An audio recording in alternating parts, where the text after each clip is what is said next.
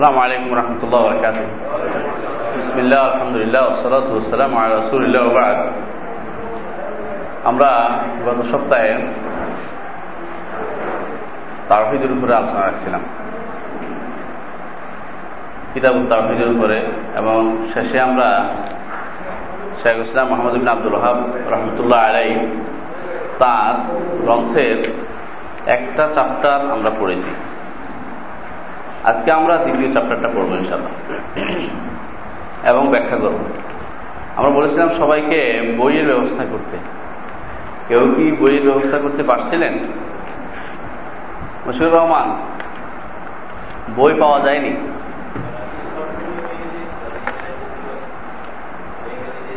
ইমেলের প্রত্যেক অনেকে দিয়ে দেওয়া হয়েছে, কিন্তু কেউ নামায় নেয়নি, হয়তো বা দরকার মনে করেনি। বই থাকলে সুবিধা, আপনারাও পড়তেন, আমিও পড়তাম। এটা গুরুত্ব বেশি, এটা দ্বারা লাভ বেশি হয় এবং এটা মনে গেঁথে যায় ভালো। বই না হলে আমার বক্তৃতা কানের এফের দিয়ে ঢুকবে, আর এফের দিয়ে বেরিয়ে যাওয়ার সম্ভাবনা আছে। হ্যাঁ ইনশাআল্লাহ। তো কেউ বইয়ের ব্যাপারে এমনও হতে পারে যে একজন সহযোগিতা করে অনেককে বই, কয়টা দুজন তিনজনে সহযোগিতা করে বই সবাইকে দেওয়ার ব্যবস্থা করে দিতে পারে, এটা সবচেয়ে ভালো। তো আমরা গত সপ্তাহে যে আলোচনা করছিলাম সেটা কি? এটা হচ্ছে যে উদ্দেশ্যে আল্লাহ তাআলা আমাদেরকে সৃষ্টি করেছেন, মূল কথা এটা ছিল। ওমা খালাকতুল জিন্না ওয়াল ইনসা ইল্লা লিয়াবুদুন, একমাত্র ইবাদতের জন্যই, তার ইবাদতের জন্যই, আল্লাহর ইবাদতের জন্যই, একমাত্র আল্লাহর ইবাদত, আর কারো ইবাদত নয়। সেটার জন্য আল্লাহ তাআলা আমাদেরকে সৃষ্টি করেছেন। এইটাই হচ্ছে তাওহীদ, একমাত্র তার ইবাদত করব, আর কারো ইবাদত করব না, এই হচ্ছে তাওহীদ। আজকের আলোচনা আমরা শুরু করব ফদলুত তাওহীদ, তাওহীদের ফজিলত কি, ওমা ইউকাফিরু মিনাজ যুনুব, এবং তাওহীদ যে সমস্ত গুনার কাফারা হয় সেটা উল্লেখ করব আজকে ইনশাআল্লাহ। কেমন? উনি শুরু করেছেন কিভাবে দেখুন, বলছেন বাবুন, শেখ শুরু করেছেন বাবুন, অধ্যায় ফদলুত তাওহীদ ওমা ইউকাফিরু মিনাজ যুনুব, তাওহীদের ফজিলত কি, এবং তাওহীদ হলে, তাওহীদ যদি পাওয়া যায় তাহলে কোন কোন গুনাহ মাফ হয়, কোন কোন গুনাহ ক্ষমা হয়, বা গুনার যে ক্ষমা, গুনার ক্ষমা প্রাপ্তি হয়, সেটা তিনি উল্লেখ করেছেন। ওয়াকাউল্লাহ তাআলা আল্লাযীনা আমানু ওয়া লাম ইয়ালবিসু ঈমানাহুম বিযুলমিন আল-আয়া, আল্লাহ তাআলা বলছেন যারা ঈমান এনেছে এবং তাদের ঈমানকে কোনো জুলুমের দ্বারা মিশ্রণ ঘটায়নি, সেই আয়াত। আমরা ব্যাখ্যা আগে পড়ে ফেলি, পরে আবার ব্যাখ্যা আসবো। عن عبادة بن الصامت رضي الله عنه قال قال رسول الله صلى الله عليه وسلم من شهد أن لا إله إلا الله وحده لا شريك له وأن محمدا عبده ورسوله وأن عيسى عبد الله ورسوله وكلمته ألقاها إلى مريم وروح منه والجنة حق والنار حق أدخله الله الجنة على ما كان من العمل। হাদিসটি হচ্ছে এরকম, সাহাবী বলতেছেন, ওয়াদা ইবনে সামেত রাদিয়াল্লাহু আনহু, তিনি বলতেছেন যে রাসূলুল্লাহ সাল্লাল্লাহু আলাইহি ওয়াসাল্লাম বলেছেন যে ব্যক্তি সাক্ষ্য দিবে যে আল্লাহ ছাড়া কোনো, একমাত্র আল্লাহ ছাড়া যার কোনো শরীক নেই, তিনি ব্যতীত কোনো সত্যিকার ইলাহ নেই, এবং সাক্ষ্য দিবে যে ঈসা আলাইহিস সালাম আল্লাহর বান্দা, এবং সাক্ষ্য দেবে যে মুহাম্মদ সাল্লাল্লাহু আলাইহি ওয়াসাল্লাম আল্লাহর বান্দাও তার রাসূল, আর ঈসা আলাইহিস সালাম আল্লাহর বান্দাও তার রাসূল, এবং এমন কালিমা যা তিনি মরিয়মের কাছে ঢেলে দিয়েছিলেন, এবং আল্লাহর পক্ষ থেকে প্রেরিত একটি রূহ, এবং জান্নাত হক, জাহান্নাম হক। আল্লাহ তাআলা তাকে জান্নাতে প্রবেশ করাবেন তার যে আমল আছে সেই আমলের বিনিময়ে। এখানে যে জিনিসগুলি আমাদের প্রথম, এর হাদিস আরও আছে, ইবনে মালিকের হাদিস থেকে রাদিয়াল্লাহু হাদিসে আছে, তিনি বলেছেন ফাইনাল্লাহ হাররামা আলান নার মান ক্বালা লা ইলাহা ইল্লাল্লাহ ইয়াবতাগি বিযালিকা ওয়াজহাল্লাহ, যে ব্যক্তি লা ইলাহা ইল্লাল্লাহ, আল্লাহ ছাড়া কোনো সত্যিকার ইলাহ নেই, এটা বলবে একমাত্র আল্লাহ সন্তুষ্টির উদ্দেশ্যে, ফাইনাল্লাহ হারামা আলানা, আল্লাহ তাআলা তাকে জাহান্নামের উপর হারাম করে দিবেন। আবু সাইদ খুদরী রাদিয়াল্লাহু আনহু বলেন রাসূলুল্লাহ সাল্লাল্লাহু আলাইহি ওয়াসাল্লাম বলেছেন, মুসা আলাইহিস সালাম বললেন, ইয়া রব আল্লিমনি শাইআন আযকুরুকা ওয়া আদউকা বিহি। ক্বালা কুল ইয়া মুসা লা ইলাহা ইল্লাল্লাহ। মুসা আলাইহিস সালাম বললেন, হে রব, আল্লাহকে বললেন, হে রব, আমাকে এমন একটি জিনিস শিখিয়ে দেন যা আমি উল্লেখ করব, জিকির করব এবং যা দিয়ে আপনাকে আমি ডাকব। তখন আল্লাহ তাআলা বললেন, কুল ইয়া মুসা লা ইলাহা ইল্লাল্লাহ। মুসা বলো লা ইলাহা ইল্লাল্লাহ, লা ইলাহা ইল্লাল্লাহ এটা বলো। ক্বাল ইয়া রব কুল্লু ইবাদিকা ইয়াকুলুনা হাযা। বলেন, হে রব, সমস্ত মানুষও তো এটা বলে, আমাকে বিশেষভাবে কিছু এটা বলুন।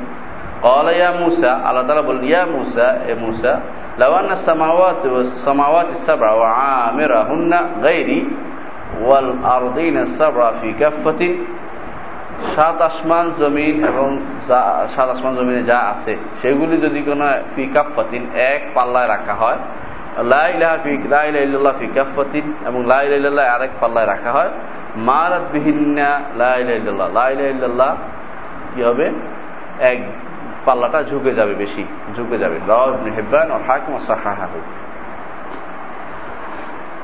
তাইব তিরমিজি শরীফে হাদিস আছে, হাসান আন আনাস সামিতু রাসূলুল্লাহ সাল্লাল্লাহু আলাইহি ওয়াসাল্লাম ইয়াকুল।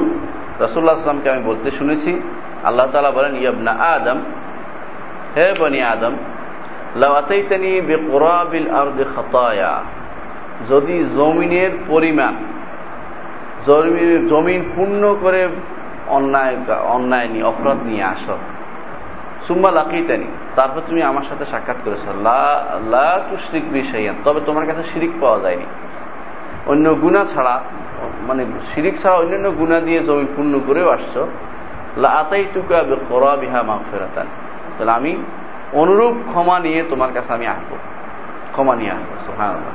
তো বোঝা গেল যে এখানে যে হাদিসগুলো উল্লেখ করা হয় সবগুলির কিন্তু ফদলুত তাওহীদ, তাওহীদের ফজিলত এবং তাওহীদের কারণে গুনাহ মাফ হয়, এটার উপরে তিনি কিছু হাদিস উল্লেখ করেছেন, আমরা সেটাই আলোচনা করব। প্রথমে বলেছেন, ওয়াকালুল্লাহ তাআলা আল্লাযীনা আমানু ওয়া লাম ইয়ালবিসু ঈমানাহুম বিযুলমিন, যারা ঈমান আনবে এবং তাদের ঈমানকে জুলুম দ্বারা মিশ্রিত করবে না, তাদের কি হবে, আল্লাহ তাআলা বলেছেন, উলাইকা লাহুমুল আমনু ওয়া হুম মুহতাদুন, তাদের জন্য রয়েছে আম, নিরাপত্তা, ওয়াহুম মুহতাদুন, তারা হেদায়েতপ্রাপ্ত, তারা হেদায়েতপ্রাপ্ত। এই ঘটনা কখন ঘটছিল?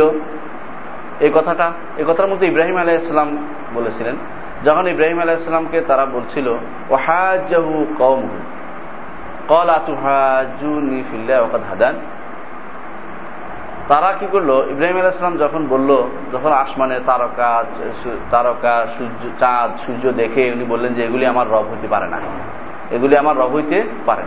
আমার রব তো একজন হবে, ইন্নী ওয়াজ্জাহতু ওয়াজহি লিল্লাযী ফাতারাস সামাওয়াতি ওয়াল আরদা হানিফা ওয়া মা কানা মিনাল মুশরিকিন, আমার রব তো একজন হবে যার জন্য আমার চেহারা জাতিকে ফিরিয়েছি এবং আসমান জমিন যিনি সৃষ্টি করেছেন এবং তার কোনো শরীক নেই, আমি তার সাথে শরীক করবো না, তিনি এটা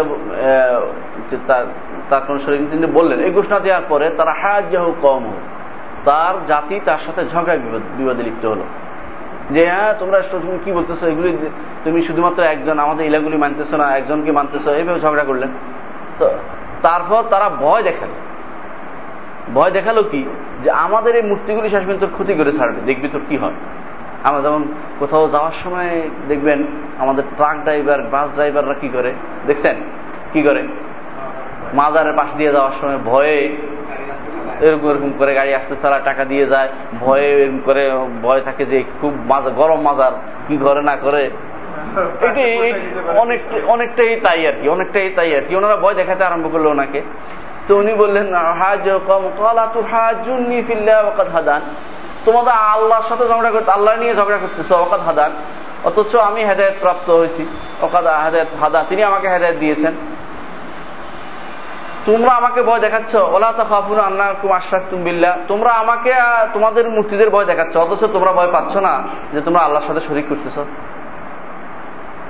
সাথে শরীক করতেছ, এটা মোটেই ভয় পাচ্ছ না। আর আমাকে তোমরা উল্টা ভয় দেখাচ্ছ যে তোমাদের মূর্তিগুলি আমাদের ক্ষতি করবে। ওলা তো খাফুরান্নাকুম আশরাকতুম বিল্লাহ মা লা ইউনাযিল বিহি আলাইকুম সুলতানা, এগুলি কোনো দলিল প্রমাণ তোমাদের কাছে কিছুই নাই, নিজেরা বানাই নিছো। মা তা'বুদুনা ইল্লা আসমা'আন সামাইতুমুহা আনতুম ওয়া আবাউকুম, এগুলো তো কিছু নাম নিজেরা রাখছো, এগুলোর উপরে নাম রাখছে না, হ্যাঁ কালী বলেন, দেবী বলেন, হ্যাঁ তারপরে কি যত রকমের নাম আছে এগুলিকে তো নাম রাখছে। সামাইতুমুহা আনতুম ওয়া আবাউকুম, তোমরা তোমাদের পিতা মাতারা এই নামগুলো রাখছো। কেউ কি কোনোদিন কালী, দেবী, গৌরী এগুলি কেউ দেখছে? কেউ বা এগুলি সম্পর্কে কিছু জানে? কিছু কিছু জানে না, এগুলি নিজের নাম রাখছে। মূর্তি একটা বানাই, এর নাম দিলাম কালী, এটা একটু ব্যাখ্যা করে দিলে এটার নাম দিলাম গৌরী, তো কিলা বলি একই কথাই তো হইল। গণেশ, নাক লম্বা করে দিলে গণেশ, তো এই জাতীয় জিনিসগুলি। মা তা'বুদুনা ইল্লা আসমান সামাইতুমুহা আনতুমুহা আবাউকুম, এগুলো কিছু নাম মাত্র, নাম সর্বস্ব, এগুলি তোমরা অথবা তোমাদের পিতার নাম রাখছো। হ্যাঁ, তোমরা এগুলির ভয় দেখাচ্ছ আমাকে, আল্লাহকে ভয় দেখাচ্ছ না কেন? তারপর তিনি বললেন, আল্লাযীনা আমানু ওয়া লাম ইয়ালবিসু ঈমানাহুম বিযুলমিন উলাইকা লাহুমুল আমনু ওয়া হুম মুহতাদুন। আল্লাহ তাআলা তখন এটা বললেন যে ওনার কথার পরিপ্রেক্ষিতে নিরাপত্তা তো ওরা পাবে, আল্লাযীনা আমানু, যারা ঈমান এনেছে, ওয়া লাম ইয়ালবিসু ঈমানাহুম বিযুলমিন, আর তারা তাদের ঈমানের সাথে জুলুমকে মিশ্রিত করেনি। জুলুম মানে শিরক। এখানে জুলুম হতো শিরক, কারণ জুলুম তিন ভাগ, তিন রকমের জুলুম হয়। একদম সর্বোচ্চ জুলুম, সেটা হচ্ছে আল্লাহ আপনাকে সৃষ্টি করেছেন, আল্লাহ আপনার বিপরীত, অথচ আপনি ইবাদত করেন আরেকজনের, এটা হচ্ছে সবচেয়ে বড় জুলুম। দ্বিতীয় জুলুম হচ্ছে আপনি নিজের উপর নিজে জুলুম করেন, খান না, খাবেন না, মাসের পর মাস রোজা রাখবেন, জুলুম। অথবা টাকা পয়সা এমনভাবে রাখবেন যে নিজেকে কষ্ট দিবেন, খরচ করবেন না, এই জাতীয় জিনিস। অথবা পরিবারকে কষ্ট করছেন, খাওয়াচ্ছেন না, এটাও জুলুম। আবার আরেকটা জুলুম হচ্ছে আপনি মানুষের সম্পদ ভক্ষণ করছেন, টাকা জোর করে নিয়ে যাচ্ছেন, অথবা কোনোভাবে পাইলে কি টাকা নিচ্ছেন, এই সবগুলো জুলুম। তো তিন রকমের জুলুম আছে। সবচেয়ে বড় জুলুম হচ্ছে আল্লাহর সাথে শিরক করা। প্রমাণ কি? লোকমান আলাইহিস সালাম বলেছেন, ইন্না শিরকা লা যুলমুন আযীম। লোকমান যদি নবী হয়ে থাকে, কেউ কেউ নবী বলেছেন, কেউ বলবে বলি, যাই হোক আলাইহিস সালাম বললে কোনো গুনাহ হয় না। তো লোকমান তিনি বলেছেন অন্তত রাদিয়াল্লাহু আনহু রাহমাতুল্লাহ আলাইহি, সবাই আমরা বলতে পারি, সমস্যা নাই। তিনি বলেছেন, একজন আল্লাহর নেক বান্দা, তিনি বলেছেন যে ইন্না শিরকা লা যুলমুন আযীম, নিশ্চয়ই শিরক হচ্ছে বড় জুলুম। কোরআনে কারিমে এটা উল্লেখ করেছেন। সেখানে এখানে জুলুম বলতে শিরক বোঝানো হয়েছে। আল্লাযীনা আমানু ওয়া লাম ইয়ালবাসু ঈমানাহুম বিযুলমিন যারা ঈমান এনেছে এবং তাদের ঈমানের সাথে শিরক মিশ্রণ ঘটায়নি, উলাইকা লাহুমুল আমনু, তাদের জন্য রয়েছে নিরাপত্তা। সেই নিরাপত্তা দুনিয়াতে হতে পারে, আখিরাতে হতে পারে। দুনিয়াতে হতে পারে অর্থাৎ সেখানে রাসূলুল্লাহ সাল্লাল্লাহু আলাইহি ওয়াসাল্লাম বলেছেন, মান ক্বালা লা ইলাহা ইল্লাল্লাহ ইসলাম,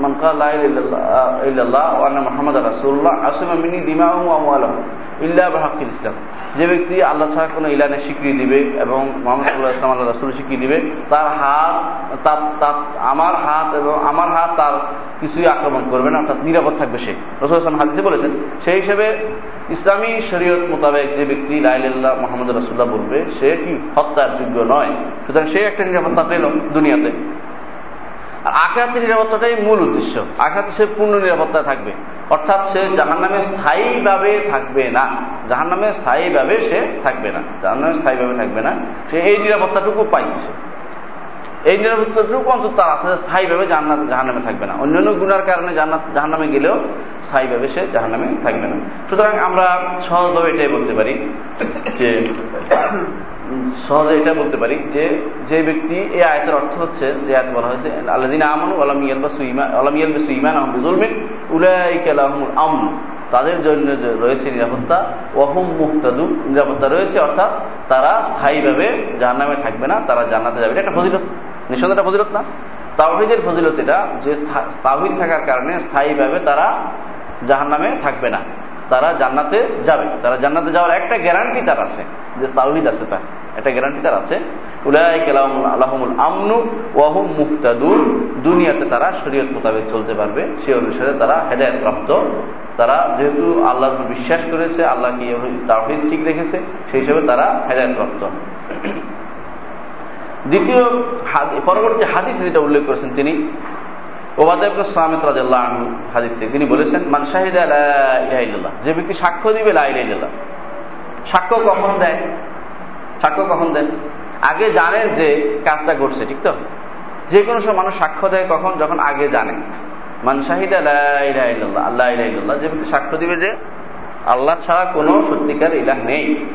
এখন দেখেন, হক আল্লাহ ছাড়া কোনো হক ইলাহ নেই, যখন আপনি বললেন, মুখে বললেন, সাক্ষ্য দিতে গেলেন। সাক্ষ্য দেওয়ার অর্থ হলো আপনি এটা ভালো করে জানেন, মুখে উচ্চারণ নয়, শুধু আপনি জানেন, শুনেই সাক্ষ্য দিচ্ছেন। সাক্ষ্য দেওয়ার আগে অবশ্যই জানতে হবে, এটা আমরা সবাই বিশ্বাস করি। এটা আল্লাহ তাআলা বলছেন, ইল্লা মান শাহিদা বিল হাক্কি ওয়া হুম ইয়ালামুন, যারা জেনে শুনে হকের সাক্ষ্য দেয়। ইল্লা মান শাহিদা বিল হাক্কি ওয়া হুম ইয়ালামুন, জেনে শুনে সাক্ষ্য দেয়। রাসূলুল্লাহ সাল্লাল্লাহু আলাইহি ওয়াসাল্লাম সাক্ষ্য দেওয়ার পর রাসূলুল্লাহ সাল্লাল্লাহু আলাইহি ওয়াসাল্লাম হাদিসে আছে যে, তুমি হাল তারা শামস, তুমি কি সূর্য দেখো? বলে দেখি। আলা মিসলিহা ফাশহাদ, সূর্যের মতো এরকম স্পষ্ট দেখা গেলে কোনো তরল তুমি সাক্ষ্য দিও। না জেনে সাক্ষ্য দিলে এটা হবে শাহাদাতু যুর, মিথ্যা সাক্ষ্য দেয়া। না জেনে সাক্ষ্য দেয়া, মিথ্যা সাক্ষ্য দেয়া। আমাদের দেশে যে সমস্ত মানুষ লাইলিল্লাহ মুখে বলে, শিরিক করছে, অধিকাংশই কিন্তু কি, না জেনে সাক্ষ্য দিচ্ছে। আসাদু লাইলিল্লাহ মুহাম্মাদুর রাসূলুল্লাহ প্রতিদিন নামাজের ভিতরে বলতেছে, আর একটু পরে যায় কবর সিজদা করতেছে। সে কি সত্যিকার অর্থেই কি আপনি বলতে পারেন সে কি জেনে শুনে সাক্ষ্যটা দিয়েছে? আসাদু লাইলিল্লাহ, জেনে শুনে সাক্ষ্য দেয় নাই। তো বোঝা গেল যে তার সাক্ষ্যটা জানার উপর হয়নি, সে শাহাদাতু যুর, মিথ্যা সাক্ষ্য দিয়েছে, মানে তার জেনে শুনে দেয়নি, সে না জেনে সাক্ষ্য দিচ্ছে। এই জাতীয় সাক্ষ্য শরীয়তে গ্রহণযোগ্য নয়, শরীয়তে গ্রহণযোগ্য নয়। যে জেনে শুনে সাক্ষ্য দেবে সেটাই গ্রহণযোগ্য। আল্লাহ তাআলা বলেছেন, ইল্লা মান শাহিদা বিল হাক্কি ওয়া হুম ইয়ালামুন, জেনে শুনে সাক্ষ্য দিতে হবে। সাক্ষ্যটা হতে হবে জেনে শুনে। সুতরাং মান শাহিদা লা ইলাহা ইল্লাল্লাহ, যে ব্যক্তি সাক্ষ্য দিবে যে আল্লাহ ছাড়া কোনো ইলাহ নেই, আল্লাহ ছাড়া কোনো সত্যিকার ইলাহ নেই।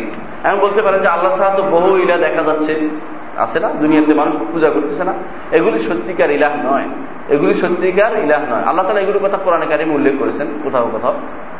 আল্লাহ তাআলা কোরআন কারিমে বলেছেন, আজআল আলিয়াতা ইলাহান ওয়াহিদা, ওগুলো ইলাহ বলেছেন আল্লাহ, যেগুলি ওরা পূজা করতেছে, যেগুলো ইলাহ বলেছেন। সুতরাং আল্লাহ ছাড়া ইলাহ নেই কথাটা ঠিক না। আল্লাহ ছাড়া ইলাহ, প্রকৃত ইলাহ নেই বা সত্যিকার ইলাহ নেই, এটা হলো শুদ্ধ কথা।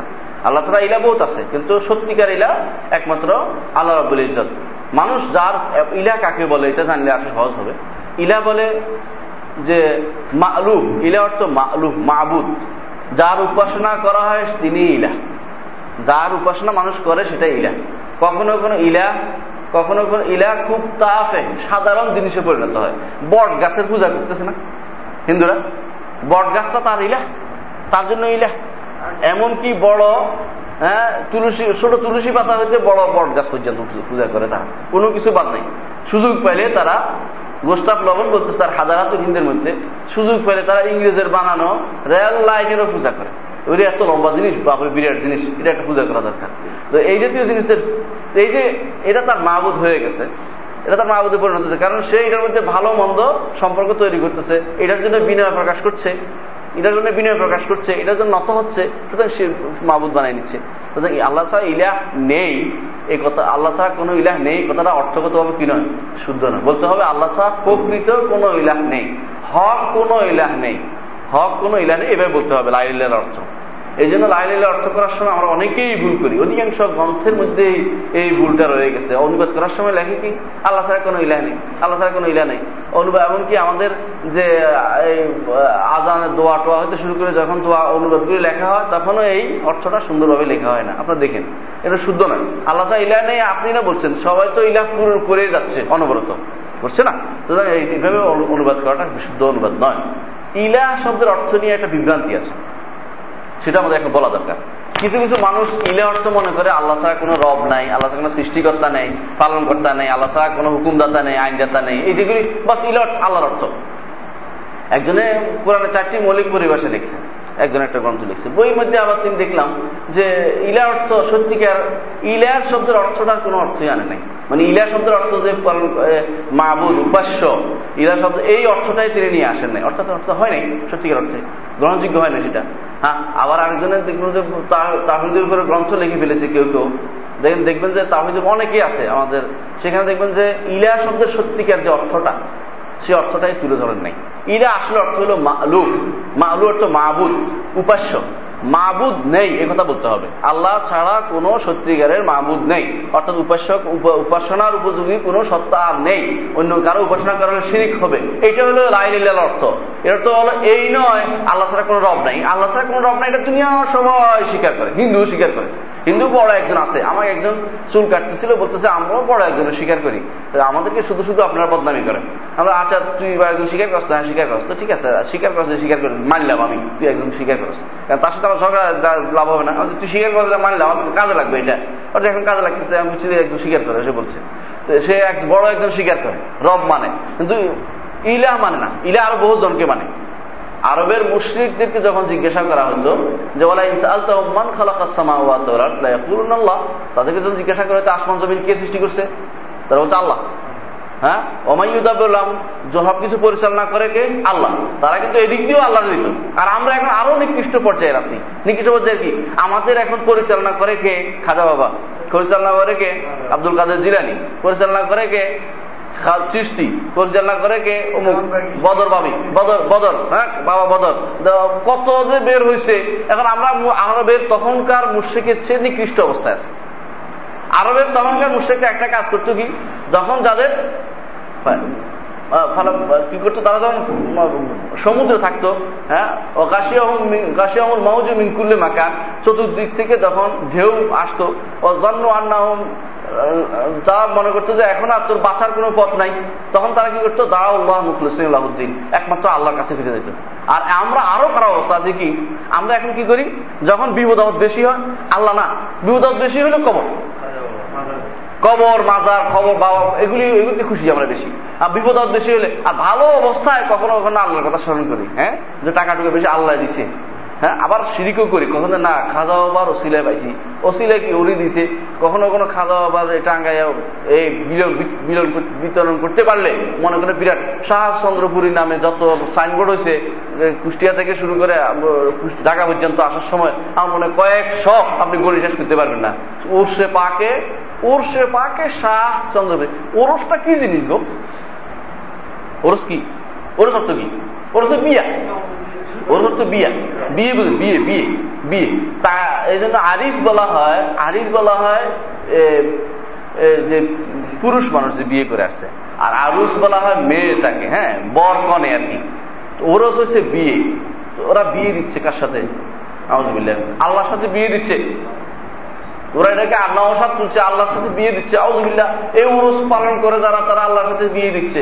কত মারাত্মক আকীদায় বিশ্বাসী ওরস পালন করতেছে, হাজার হাজার লক্ষ লক্ষ, আমার মনে কোটির উপরে যাবে তাদের অনুসারী, তারা এই ওরস পালন করতেছে। কোথায় পাইছে ওরস? কিসের ওরস? কে পালন করতে বলছে? কিসের? কোনো খবর নাই। কুতুবাগির ওরস, ও দেওয়ানবাগির ওরস, অমুকের ওরস, তমুকের ওরস, আমাদের ওরস ভর্তি হয়ে গেছে। এই শিরকি যে আল্লাহর সাথে, আল্লাহকে কি মনে করছে তারা? আল্লাহকে মানুষের মতো একটা কিছু মনে করছে, যার কাছে বিয়ে দিতে হবে আমাদের নেতাকে, এই জন্য ওরস পালন করতেছে। এছাড়া আর কিছু নেই, ওরস আর কিছু নেই। এটা অর্থ কিসের ভিত্তিতে এই সমস্ত অনুষ্ঠান করতেছে তারা? শিরকি ভর্তি হয়ে গেছে আমাদের। সেখানে ইসলাম, কয়জন ইসলাম নিয়ে যাচ্ছে কবরে? সেগুলির উপর আলোচনা কেউ করি না। বা এক একজনের বক্তৃতা দিতে গেলে দুনিয়ার সব কিছু বক্তৃতা দিতে পারি, কখন কাকে কিভাবে ঘায়াল করতে পারে রাজনৈতিক ভাবে এই চিন্তা বসে থাকি, কিন্তু মানুষ যে ইমান আর হয়ে কবর যাচ্ছে এই চিন্তা কোনোদিন করি না। এই চিন্তা করা উচিত, প্রতিটি মানুষের উচিত যে যেটা জান সেটা বলা, যেখানে মসজিদে হোক, সমাজ হোক, যেখানে সেখানে বলা যেটা শিরিক হচ্ছে এটা শিরিক, এটা কখনো করা যাবে না। ওরসগুলি বন্ধ করার জন্য সরকার নির্দেশনা থাকা উচিত, এবং মানুষ জায়গায় জায়গায় যেখানে সেখানে বন্ধ করে দেওয়া উচিত। কিসের ওরস পালন করবে? ওরস কি জিনিস? ওরস সময় কিছু আছে নাকি শরীয়তে? কোথাও কিছু নাই, শরীয়তে কোনো অস্তিত্বই নেই। যেটা অস্তিত্বই নেই এমন জিনিস ঢুকাচ্ছে আর শিরিক করতেছে, আমরা শিরিকের ভিতরে আমাদেরকে ডুবাই রাখছে। ইলা শব্দের আরেক অর্থ করে, ইলা অর্থ কি? ইলা অর্থ সৃষ্টিকর্তা, ইলা অর্থ লালনকর্তা, পালনকর্তা, এগুলো কখনো ঠিক নয়। ইলা অর্থ এটা না, ইলা অর্থ মাবুদ, উপাস্য। রব আছে আলাদা, আল্লাহ তাআলা রবের কথা আলাদা বলেছেন, ইলার কথা আলাদা বলেছেন, স্পষ্ট। কোরআন রবের কথা আলাদা বলেছেন, ইলার কথা আলাদা বলেছেন। কেন? রব আরবরা মানত, ইলা আরবরা মানত না। ইলা ঠিক একমাত্র ইলা মানত না, ইলাও মানত, কিন্তু একমাত্র মানত না, একমাত্র মানত না। আল্লাহর কথা মানত, যে আল্লাহর কথা স্বীকার করে। তো কি আরো আজাল আলিহাতে ইলাহ ওয়াহিদা, সবগুলিকে এক ইলাহ হওয়া সম্ভব না। বিভিন্ন কর্মের জন্য বিভিন্ন রকম ইলাহ আছে। এই বিপদে ওমর কাছে যেতে হবে, এই বিপদে ওমর কাছে যেতে হবে, এটা হচ্ছে আরবদের অবস্থা ছিল। এখন এটা আমাদের মধ্যে প্রচলন ঘটে গেছে। মোট কথা যেটা আমি বলতে চাচ্ছিলাম সেটা হচ্ছে যে, যে ব্যক্তি সাক্ষ্য দিবে, মান শাহিদা আল্লাহ ইলাহা ইল্লাল্লাহ, যে ব্যক্তি সাক্ষ্য দিবে যে আল্লাহ ছাড়া প্রকৃত কোনো ইলাহ নেই। হ্যাঁ, সাক্ষ্য দেওয়ার আগে অবশ্যই অর্থটা জানতে হবে, অর্থটা জানতে হবে, জিনিসটা সত্য জানার পরে সাক্ষ্যটা দিবে। হ্যাঁ, ও আন্না মুহাম্মাদান, তিনি ওয়াহদাহু লা শারীকা লাহু, সে আল্লাহ একমাত্র আল্লাহ, তার লা শারীকা লাহু, তার কোনো শরীক নেই। ওয়াহদাহুটা কি? ওয়াহদাহু অর্থ কি? একমাত্র। এটা হচ্ছে আগেরটা লা ইলাহা ইল্লাল্লাহ, আল্লাহ শব্দের ওয়াহদাহু, আল্লাহ ওয়াহদাহু, তিনি একমাত্র আছেন, আর কেউ নেই। সাবিত করলাম, প্রমাণ করলাম একমাত্র তিনি আছেন, সেটা তাকিদ বলা ওয়াহদাহু। ওয়াহদাহু তিনি এক করছে না, অনেক সময় অনুবাদ করে আমার দেশে লা ইলাহা ইল্লাল্লাহ ওয়াহদাহু, আল্লাহ ছাড়া কোনো ইলাহ নেই, তিনি এক। অনুবাদ ভুল, অনুবাদ ভুল। ওয়াহদাহু অর্থ একমাত্র, অর্থাৎ তিনি, এটা তিনি এক না, ওয়াহদাহু একমাত্র, আল্লাহ ছাড়া সত্যিকার কোনো ইলাহ নেই, সত্যিকার অনুবাদ। এটা হচ্ছে লা ইলাহা ইল্লাল্লাহ ওয়াহদাহুর অনুবাদ। এটা না করে যদি কোনো বলা হয় লা ইলাহা ইল্লাল্লাহ, আল্লাহ ছাড়া কোনো ইলাহ নেই, তিনি এক, ওয়াহদাহু তিনি এক, অনুবাদটা ভুল। এই অনুবাদটা আমাদের প্রচলিত অনেক বইতে দেখতে পাবেন আপনারা, ওয়াহদাহু অর্থ অনুবাদ করছে তিনি এক, এটা ভুল না। ওয়াহদাহু অর্থ তিনি এক না, ওয়াহদাহু অর্থ একমাত্র তিনি, কেবলমাত্র তিনি, কেবলমাত্র তিনি, ওয়াহদাহু তিনি, কেবলমাত্র তিনি, এটার অর্থ। তাই লা শারীকা লাহু, তার কোনো শরীক নেই, তার কোনো শরীক নেই, রুবুবিয়তও নাই, উলুহিয়তও নাই, আসমা ও সিফাতও নাই। রুবুবিয়ত, আসমা ও সিফাত এবং এই উলুহিয়ত সম্পর্কে আমরা প্রথমে আলোচনা করেছি।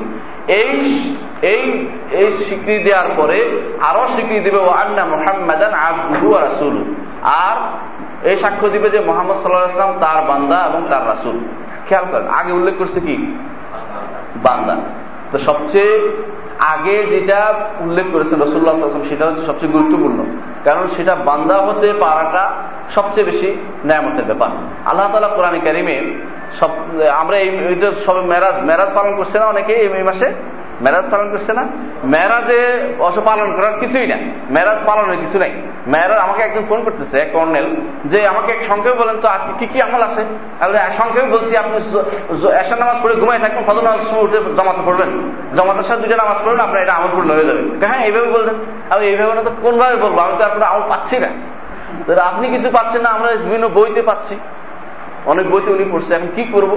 তাহলে আপনি এখন কাজ করবেন, জামাতের সাথে এশার নামাজটা পড়বেন, আর ফজর নামাজটা জামাতের সাথে পড়বেন, আপনার সারা রাত্র কিয়ামের সব পেয়ে যাবেন, এর বাইরে আর কোনো আমল নাই, তা আর কিছু করার দরকার নেই। সেই মেহরাজে উনি খুব মনে কষ্ট নিয়েই বোধ শুনলেন, শেষে কি করছেন আমি জানি না, আমাকে আর জানাননি, আমি একটু বলে ওনাকে ক্ষান্ত করে টেলিফোন কেটে দিচ্ছি। এখন উনি কি করছেন উনি জানেন। তো আমি এটা বলতে চাচ্ছিলাম যে মেহরাজের রাতে আল্লাহ তাআলা, মেহরাজ বা ইসরাতে আল্লাহ তাআলা যে তার বান্দাকে, তার হাবিবকে নিয়ে গেছেন, সেখানে আল্লাহ তাআলা উল্লেখ করছেন কি? সুবহানাল্লাযী আসরা বিআবদিহি লাইলাম মিনাল মাসজিদিল হারাম ইলাল মাসজিদিল আকসাল্লাযী বারাকনা হাওলাহু, ওই সত্তার জন্য সুবহান, পবিত্রতা, ওই সত্তার, আল্লাযী আসরা বিআবদিহি, তিনি তার বান্দাকে নিয়ে সফর করেছেন, বান্দাকে সফর করিয়েছেন, বান্দাকে, বান্দার গুরুত্ব বেশি দিয়েছেন। সুবহানাল্লাহ, আসরা বিআবদিহি, বান্দার গুরুত্ব বেশি দিয়েছেন। এখানে বললে আসরা বিরাসূলিহি বলেন না, খেয়াল করেন, বান্দাকে উল্লেখ করেছেন। আবার যখন নামাজে দাঁড়ায় তার সম্পর্কে আল্লাহ কি বলেছেন?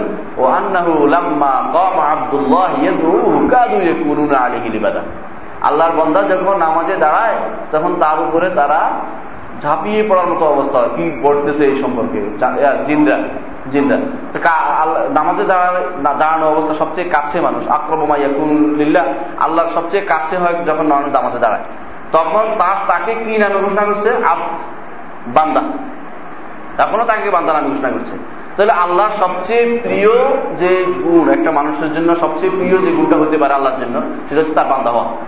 আল্লাহর বান্দা হওয়া হচ্ছে একটা মানুষের সর্বোচ্চ গুণ, বান্দা হতে পারা।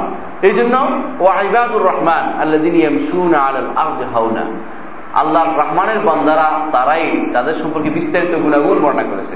রহমানের বান্দা হওয়াটা সবচেয়ে বড় নিয়ামতের ব্যাপার, সবচেয়ে বড় নিয়ামতের ব্যাপার, সত্যিকার বান্দা হতে পারাটা সবচেয়ে বড় নিয়ামতের ব্যাপার।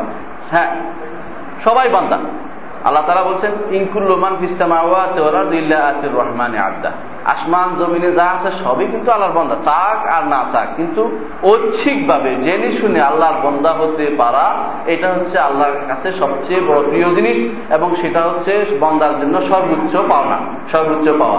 আল্লাহ যদি তাকে বান্দা বলে স্বীকৃতি দেয়, ইয়া ইবাদি আল্লাযিনা আসরাফু আলা আনফুসিকুম লা তাকনাতু মির রাহমাতিল্লাহ, হে আমার বান্দারা যারা তোমাদের নিজের নফসের উপর জুলুম করেছ তোমরা নিরাশ হও না, লা আল্লাহর রহমত থেকে নিরাশ হও না। আল্লাহর বান্দা বলে তা ডাক দিয়েছেন, এর চেয়ে বড় কিছু নেই। সুতরাং সমস্ত মানুষের মধ্যে সবচেয়ে বড় গুণ হচ্ছে আল্লাহর বান্দা হতে পারা, আল্লাহর বান্দা হতে পারা। রাসূলুল্লাহ সাল্লাল্লাহু আলাইহি ওয়াসাল্লাম যেহেতু আল্লাহর বান্দা, তিনি নিজের কথা নিজে উল্লেখ করেছেন বান্দা হিসাবে। তিনি বলছেন যে ব্যক্তি সাক্ষ্য দিবে ও আন্না মুহাম্মাদান আবদুহু ওয়া রাসূলুহু, এই সাক্ষ্য দিবে যে মুহাম্মদ আল্লাহর বান্দা এবং তার রাসূল, আল্লাহর বান্দা এবং তার রাসূল। আগে বান্দা উল্লেখ করেছেন, খেয়াল রাখতে হবে তো বান্দা যদি হয় তিনি বান্দা, তিনি রব নন। বান্দা তিনি কি নন? বান্দা তিনি রব নন, বা তিনি উপাস্য নন, তিনি কোনো কিছু পরিচালনা করেন না, হ্যাঁ, তিনি নিজে কোনো গায়েব জানেন না। এটা বলে রাখতে হবে, আল্লাহ যতক্ষণ না জানায় তিনি কোনো গায়েব জানেন না, এটা মনে রাখতে হবে। জানাইলে সেটা আর গায়েব থাকে না। তো সুতরাং আল্লাহ তিনি কোনো গায়েবের খবর রাখেন না, তিনি কোনো কিছু পরিচালনা করার ক্ষমতা রাখেন না। এটা আল্লাহ তাআলা কোরআনে কারিমে উল্লেখ করেছেন, কোরআনে কারিমে উল্লেখ করেছেন। ও কি বলছেন, ওয়া ইন্নী লা ইউজিরানি মিনাল্লাহি আহাদুন ওয়ালান আজিদা মিন দুনি মুলতাহাদা, আল্লাহর পক্ষ থেকে আমাকে আশ্রয় দেওয়ার ক্ষমতা রাখবে না, ক্ষমতা রাখে না। যে অর্থাৎ আল্লাহর বিপক্ষ হয়ে আশ্রয় দিবে এমন কেউ ক্ষমতা তার নেই, কারণে অর্থাৎ তিনি নিজেও কষ্টে আছেন। তারপর বলতেছেন আমি লা আমলিকু লাকুম দাররা ওয়ালা নাফা, আমি কোনো ক্ষতিও করতে পারি না, কোনো ক্ষতিও করতে পারি না, নাফা কোনো উপকারও করতে পারি না। কে বলছে? আল্লাহ তাআলা কোরআনে কারিমে উল্লেখ করেছে, রাসূল এটা বলে দেয় কুল ইন্নী লা আমলিকু লাকুম দাররা ওয়ালা রাশাদা, তোমাদের ভালো মন্দ কিছু করার ক্ষমতা আমি রাখি না। সুতরাং বোঝা যাচ্ছে আল্লাহর বান্দা হিসাবে বান্দাকে বান্দার পর্যায়ে রাখতে হবে, বান্দাকে বাড়িয়ে তাকে ইলার পর্যায়ে নেওয়া যাবে না, বান্দাকে বাড়িয়ে তাকে ইলার পর্যায়ে নেওয়া যাবে না, নিলে সেটা আল্লাহর বান্দা হিসেবে আর থাকবে না। আর আমরা যখন এগুলি বাড়াবাড়ি করি, যখন বলি যে তার নূর, তিনি নূর, তার কোনো আলো ছিল না, বলি না একটা গ্রুপ আছে না, তিনি একদম নূর, তার কোনো আলো ছিল না, এইগুলি যখন বলি তখন এগুলি বাড়াবাড়ি। আবার যখন বলি যে তা, আবার কিছু মানুষ আছে তার নাম উল্লেখ করে দাঁড়িয়ে যায়, এগুলি সবগুলি বাড়াবাড়ি। শরীয়তে এগুলি কখনো গ্রহণযোগ্য নয়। মুহাম্মদ রাসূলুল্লাহ সাল্লাল্লাহু আলাইহি ওয়াসাল্লাম আল্লাহর বান্দা এবং তার রাসূল, এটাই হচ্ছে রাসূলুল্লাহ সাল্লাল্লাহু আলাইহি ওয়াসাল্লাম শিখিয়ে দিয়েছেন। আল্লাহ তাআলা সেটাও শিখিয়ে সেটাই বলতে বলেছেন কোরআন কারিমে, এবং রাসূলুল্লাহ সাল্লাল্লাহু আলাইহি ওয়াসাল্লাম হাদিসে সেটাকে শিখিয়ে দেওয়া হয়েছে। তাই আমরা এখন যে এরপরে বলছেন এই দুই সাক্ষ্য, আব্দুল্লাহ ও রাসূল, ঠিক আছে, আল্লাহর বান্দা এবং তার রাসূল। রাসূল মানে যিনি তাকে পাঠিয়েছেন, আল্লাহ তাকে পাঠিয়েছেন। এটাই প্রমাণ করে যে একজন তাকে কোনো একটা বাণী নিয়ে পাঠিয়েছেন, বাণী বাহক, বার্তা বাহক। রাসূল তো বার্তা বাহক, বাণী বাহক, বহন, বার্তা বহন করে নিয়ে এসেছেন। তিনি আমাদেরকে জানাচ্ছেন কি করতে হবে না করতে হবে, দুনিয়া আখিরাতে যত ভালো তিনি শিখিয়ে দিয়েছেন, যত খারাপ তা থেকে আমাদেরকে দূরে থাকার নির্দেশ দিয়েছেন। এই একজনকে আল্লাহ মুহাম্মদ সাল্লাল্লাহু আলাইহি ওয়াসাল্লামকে রাসূল মানতে হলে কি করতে হবে? চারটা কাজ করতে হবে, চারটা কাজ। রাসূল হিসেবে মানতে হলে চারটা কাজ। যা তাওহীদের জন্য বলেছি না, কয়টা? তাওহীদ প্রতিষ্ঠা করতে হলে কি করতে হবে? আল্লাহকে রব মানতে হবে, হ্যাঁ, রব মানতে হবে, ইলা মানতে হবে, ও নাম গুণ তাকে দিতে হবে, ঠিক না? রাসূলকে, মুহাম্মদ সাল্লাল্লাহু আলাইহি ওয়াসাল্লামকে রাসূল মানতে হলে চারটা কাজ করতে হবে। এক নম্বর হচ্ছে তাসদীকুহু ফিমা আখবার, তাসদীকুহু ফিমা আখবার, তিনি যা কিছু ঘোষণা দিয়েছেন, যা কিছু রাসূলুল্লাহ সাল্লাল্লাহু আলাইহি ওয়াসাল্লাম যা কিছু খবর দিয়েছেন সেগুলিকে সত্যায়ন করতে হবে, বিশ্বাস করতে হবে। তিনি কি খবর দিয়েছেন বলেন তো? দুই একটা নাম বলেন তো। জান্নাতের কথা, জাহান্নামের কথা, কবর আযাবের কথা, হাসরের মাঠের কথা, মিজানের কথা, সিরাতের কথা বলছেন না? আর সেগুলি কি করতে হবে? মানতে হবে। সে তাসদীকু ফিমা আখবার, হ্যাঁ।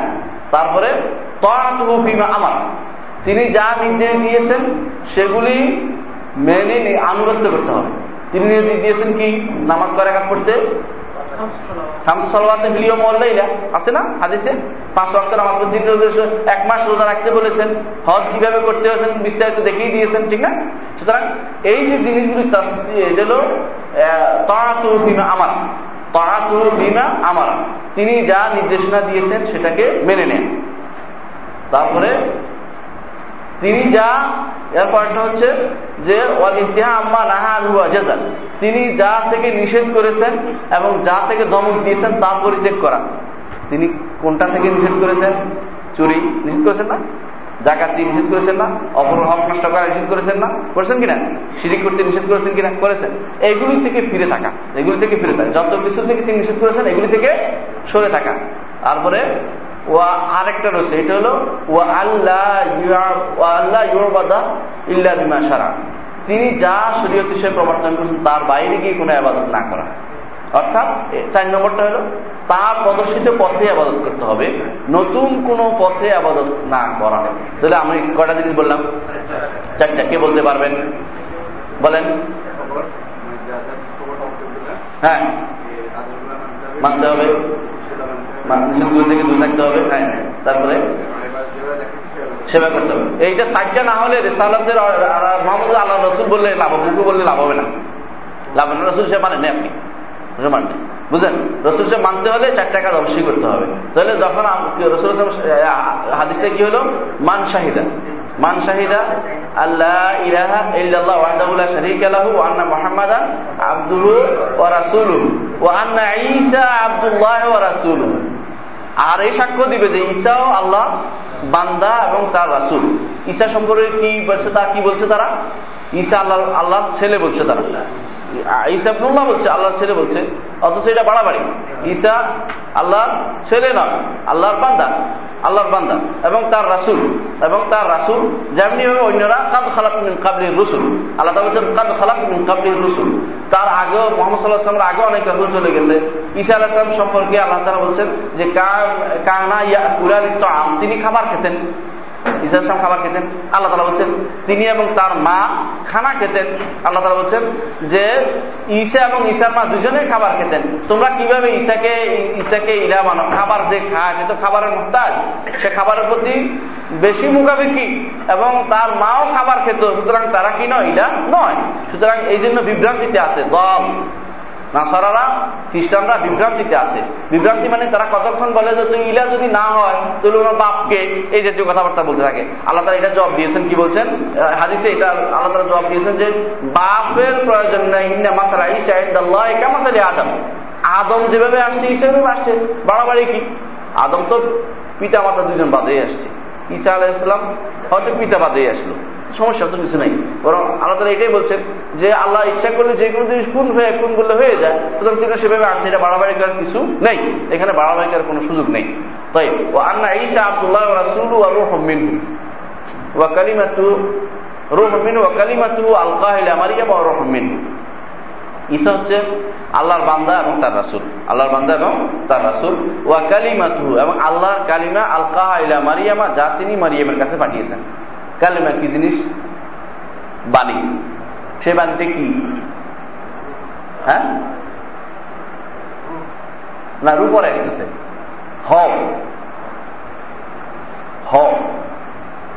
বুঝছেন? মানে আল্লাহর ওই বাণীটা, জিনের যে হও বাণীটা, যে তো হও মায়ের পেটে তৈরি হও, হ্যাঁ মায়ের পেটে তৈরি হও, এই নির্দেশটা হচ্ছে কালিমা বাণীটা। এই বাণীটা হচ্ছে এখানে উদ্দেশ্য। এখানে এই বাণী নয় যে বাণী কোনো জিনিস যেটা খ্রিস্টানরা মনে করে বাণী হচ্ছে একটা জিনিস যেটা ধরা ছোঁয়ার জিনিস না, আল্লাহর নির্দেশটা, আল্লাহর কথাটা, বাণীটাই হচ্ছে যে হও, আল্লাহর নির্দেশটা হচ্ছে কি হও, কোন পায়ে কোনের মতো এখানে হওয়ার নির্দেশ দিয়েছেন, এটাই হচ্ছে তার কালিমা। হওয়ার নির্দেশ দিয়েছেন, এটা হচ্ছে তার কালিমা। এটা অর্থ করে কোরআন কালিমা অর্থ করার সময় সময় ওকালিমা আছে না, ওকালিমাতুল্লাহ আল কাইলা মারিম আছে কোরআন কালিমা, সেখানে অর্থ করার সময় খেয়াল রাখতে হবে যে কি অর্থ করছে। ওয়ারুহুম মিনহু এবং আল্লাহর পক্ষ থেকে প্রেরিত একটি রূহ। রুহুম মিনহু অর্থ এই নয় যে আল্লাহর রূহ, এটা না, আল্লাহর পক্ষ থেকে প্রেরিত রূহ, আল্লাহর পক্ষ থেকে রুহুম মিনহু, আল্লাহর পক্ষ থেকে প্রেরিত। আর কি আছে এরকম বলেন তো? নাকাতুল্লাহ, আল্লাহর পক্ষ থেকে প্রেরিত একটি উট ছিল না, কার জন্য ছিল? সালেহ, নাকাত সালেহ কোরআন কারীম উল্লেখ করেছেন, হ্যাঁ হাজি না কাতুল্লাহ, আল্লাহ বলছে হাজি না কাতুল্লাহ, এগুলো এটা আল্লাহর রং। আল্লাহর রং বলতে কি আল্লাহর অংশ নাকি? আল্লাহর সৃষ্ট রোহ মিনু, আল্লাহ সৃষ্ট একটা রোহ যেটা তিনি মানুষের কাছে পাঠান। ওটা কার মাধ্যমে পাঠাইছেন? জিবরাইলের মাধ্যমে। সেটা ওই হওয়ার সাথে সাথে, হওয়া বাণীর সাথে সাথে ওইটাও পাঠিয়ে দিয়েছেন যে ফানাফাখনা ফীহি মির রূহিনা, মারিয়ামের লজ্জাস্থানে তিনি ফু দিলেন, জেমে ফু দেওয়ার কারণে সেটা চলে গেল। ফু কালেমা সেটা সেখানে রূহ হিসেবে পেটে চলে গেল, সেখান থেকে তিনি সেটা মানুষ হিসেবে দান করে চলে আসলো। সেটা আল্লাহ তাআলার কোনো অংশ না, বা আল্লাহ তাআলার কোনো বাণী এই নয় যে বাণীগুলো সুনির্দিষ্ট আকার ধারণ করছে, এটা না, বরং সেটা আল্লাহর নির্দেশ, বাণী অর্থ নির্দেশ, নির্দেশ মোতাবেক হয়েছে। রূহটা তিনি পাঠিয়েছেন, সে রূহ যে রূহ সাধারণত সব মানুষের কাছে পাঠায়, সে একটি রূহ, একটি রূহ তিনি পাঠিয়েছেন, সেটা মানুষের আকারে আবার ঈসা আলাইহিস হয়ে দুনিয়াতে আসছেন, ঈসা আলাইহিস দুনিয়াতে আসছেন। সে এটাই হচ্ছে ওয়ারূহু মিনহু, এবং তার পক্ষ থেকে ফেরেছে একটি রূহ। এটা বিশ্বাস করার পরে আর বিশ্বাস করবে কি ওয়াল জান্নাতু হাক্কুন, জান্নাত হক, ওয়ান নার হাক্কুন, এবং আগুন জাহান্নাম হক। জান্নাত হক এবং জাহান্নাম হক অর্থ কি? সত্য, মানে আছে। হ্যাঁ, এটা মনে রাখতে হবে যে আছে। এবং জান্নাত এবং জাহান্নাম সম্পর্কে আল্লাহ রাসূল সাল্লাল্লাহু আলাইহি ওয়াসাল্লাম যা বলেছেন রাসূল হিসেবে, সবে আমাদেরকে মানতে হবে, যেটা একটু আগে বলেছি, এটা আমাদেরকে মেনে নিতে হবে। এবং সেটা অবশ্যই হক, সেখানে অন্যায় করলে জাহান্নামে যেতে হবে, এটা হক মনে করবে। তাহলে এটা যদি কেউ মনে করে আদখালাহুল্লাহুল জান্নাহ, আচ্ছা বলেন তো, আপনি বিশ্বাস করলেন জান্নাত হক, জাহান্নাম হক, আর জাহান্নামের বিরুদ্ধে আমল করবেন? জান্নাতের বিরুদ্ধে আমল করবেন? জাহান্নামের পক্ষে আমল করবেন না। সুতরাং আপনি ঈমান, এটা রাসূলুল্লাহ সাল্লাল্লাহু আলাইহি ওয়াসাল্লামের উদ্দেশ্যটাই, যে ওইটা বলার পরে যে এই তাওহীদের সাথে সাথে সে আমলগুলিও করবে, যে জান্নাতের আমল করবে, জাহান্নাম থেকে দূরে থাকবে। তাহলে কি করবে? আদখালাহুল্লাহুল জান্নাতা আলা মা কানা মিনাল আমাল, আল্লাহ তাআলা তাকে জান্নাতে প্রবেশ করাবেন, যতটুকু আমল আছে সেটুকু দিয়ে তিনি জান্নাতে প্রবেশ করতে পারবে। আখরাজাহু বুখারী মুসলিমের হাদিস, বুখারী মুসলিমের হাদিস। ওয়ালাহুমা, বুখারী মুসলিম অন্য হাদিসে আসছে, ফি হাদিসে ইব্বান, ইব্বান ইবনে মালিকের হাদিসে আসছে, আনসারী রাদিয়াল্লাহু আনহু তিনি বলেছেন ফাইনাল্লাহ হারাম আলান নার মান ক্বালা লা ইলাহা ইল্লাল্লাহ ইয়াবতাগি বিযালিকা ওয়াজহাল্লাহ। আল্লাহ তাআলা